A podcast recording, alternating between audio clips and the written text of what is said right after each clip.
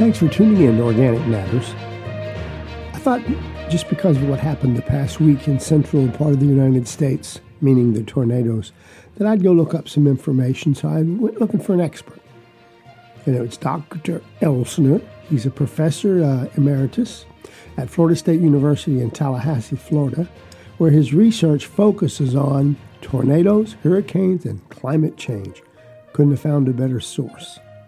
So, anyway, I'm going to run through what he had to say about the storms last week. And if you could ever find an expert, I think this guy's been in the business about 30 years. To quote Dr. Elsner, I'm a tornado climatologist, and it's not unusual for people to ask me after a spate of storms, hmm, like the ones we just had ripped through the center of the country this past Friday, so it'll be a week from when you hear this on Saturday, whether climate change has anything to do with what's going on. And the answer is it's complicated. We've started to detect changes in collective tornado activity, including more powerful storms, and are beginning to understand how these changes might be related to global warming but much more work needs to be done to gain a fuller understanding of how the changing climate is actually influencing these deadly storms. Let's start with what we know. A tornado is a rapidly rotating column of air inside a thunderstorm. A thunderstorm that lasts more than 20 minutes and is energized by continuously rising air is called a supercell. The rising air is fueled by warm, moist conditions and changes in wind speed or direction associated with the approach of our frontal system where warm and cool air collide. The warm, moist air and that wind shear can generate a series of supercells, some of which produce tornadoes. Connecting tornadoes to climate change is complicated because those two conditions are necessary but not sufficient together for tornadoes to occur. A close packed group of supercells, for instance, might produce straight line winds rather than tornadoes. What's needed to generate an outbreak of tornadoes, say six to ten of them, what we had this past week, is ample heat, moisture, and wind shear. But too much of any one of these, or two of those, conditions can disrupt the process of tornado formation although tornadoes across the years uh, don't really appear to become more common. There's not more of them. An interesting percentage of them, though, are occurring in outbreaks that we've not seen or been accustomed to in the past. The tornadoes that included Friday night's so called, they called it the Quad State Tornado, which crossed four states and devastated the town of Mayfield, Kentucky, was the worst, are an example of a outbreaks such as we're discussing. These are on the rise. On a day with at least one tornado, the chance that there are at least seven more increased to more than 15% on an average in 2015 since the times in the 1990s. These increases are even more substantial for larger outbreaks, like the one that just occurred this Friday a week ago. Here's what we've also been seeing a below average number of tornadoes this year, outbreaks becoming more common during cooler months in recent years, and tornadoes occurring more often across the southeast compared to the Great Plains, which was more the norm in the past. Cities with the largest decreases in the number of strong tornadoes since 1984 include Dallas, Texas, Oklahoma City, and Houston, Texas. Cities with the largest increases in the number of strong tornadoes since 1984 Atlanta, Georgia, Nashville, Tennessee, and Augusta, Georgia. Very unusual places in the past for tornadoes to be very common. There is also evidence that tornadoes are getting stronger.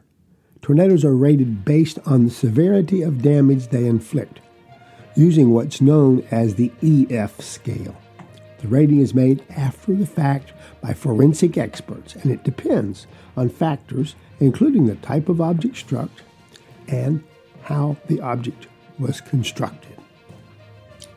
The damage rating can be converted to a range of wind speeds.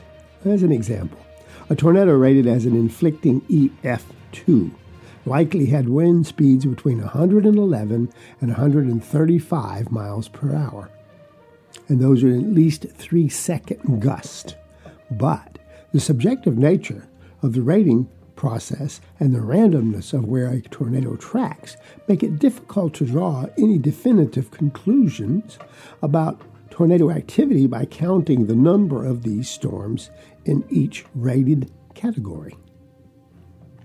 An increase in the number of large clusters does imply a larger threat to damaging tornadoes. However, the percentage of violent tornadoes, that's EF4, with winds incidentally that exceed 166 to over, right at 200 miles per hour or more, increases with the size of the outbreak. Historically, in an outbreak with, eh, with between 16 and 32 tornadoes, fewer than 4% of them on average get rated EF3, well, that's winds 136 to 165, or worse. In an outbreak with at least 60 tornadoes, more than 8% of them get rated EF3 or worse. What is causing these changes in tornado behavior is still not completely clear, but global warming is playing a role through changes to the environment that support supercell clusters, specifically the extra heated moist air fueling the supercells this past Friday, a week ago, was associated with an exceptionally warm Gulf of Mexico caused by climate change this late in the season. Also, the interaction between the extra heating and the increased wind shear is associated with larger outbreaks, which produce the strongest and longest tracked tornadoes on average. We found that tornado power, estimated using damage path characteristics, increased at a rate of about 5% per year in the years from 1994 till 2017. At least some of the upward trend can be associated with changes to the outbreak environment. Attributing causation is pretty difficult, but it is a big and an important step beyond the association and pattern matching work that we and others have done. Attribution studies are now routinely done on heat waves and floods, but it may take some time yet before such studies of tornadoes are reliable because these storms still are too small in physical size for weather forecaster models to be able to see in many cases.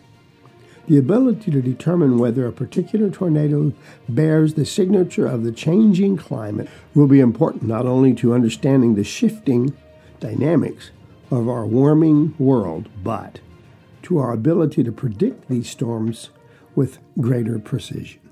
The tornado that ran through Mayfield originally was rated at, as an EF3 no one ever knows what EF is. Just so you know, that's from the Enhanced Fujita scale, which is a scale that's generally now accepted worldwide to to um, kind of estimate such storms. However, that particular tornado was upgraded Wednesday evening from this week past when the Paducah office tweeted that the portion of the long track tornado from Fulton County to Muhlenberg County in western Kentucky will be given a preliminary damage rating now of at least an EF4 and a possibility of going all the way up to EF5 after the study. The at least 128 mile length twister had a path that started in Cayce, Kentucky and ended near Bremen, Kentucky, two hours later. It had a width of about a mile and wind speeds of at least 190 miles per hour, the Weather Service said even if it's not upgraded any further, it appears to be the biggest, longest, however you want to measure it, tornado ever, ever to hit that part of the country and maybe ever to have hit. They're still studying that. So it's a very interesting storm pattern. It's been coming. I can get into. I've, if you go back and look at my past shows, I've been following storms and weather change, climate change, whatever you want to call it, probably 20 years. And and I've I've seen it change. I've seen the frequency change um, without being the scientist myself, but by looking through the science each year, and especially sometimes every month for a year, I've I've noticed a difference, and now it's becoming apparent.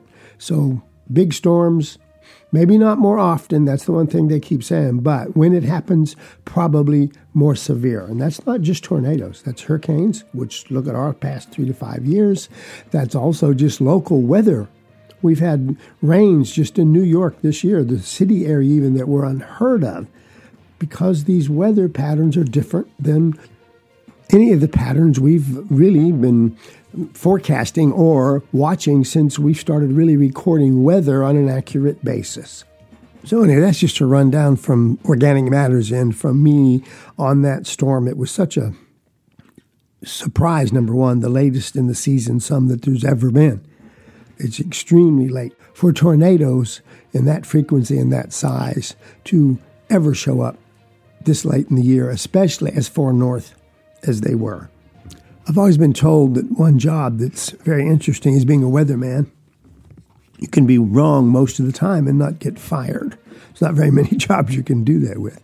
But I'm going to predict a little bit. I've, I've really went, went through all the forecasts for the next 30, 60 days doesn't mean much, but it does. We are learning to be more accurate all the time in on our weather forecasting, and for all practical purposes, the majority of our country is pro- uh, is probably going to be warm warmer than normal through at least January, February.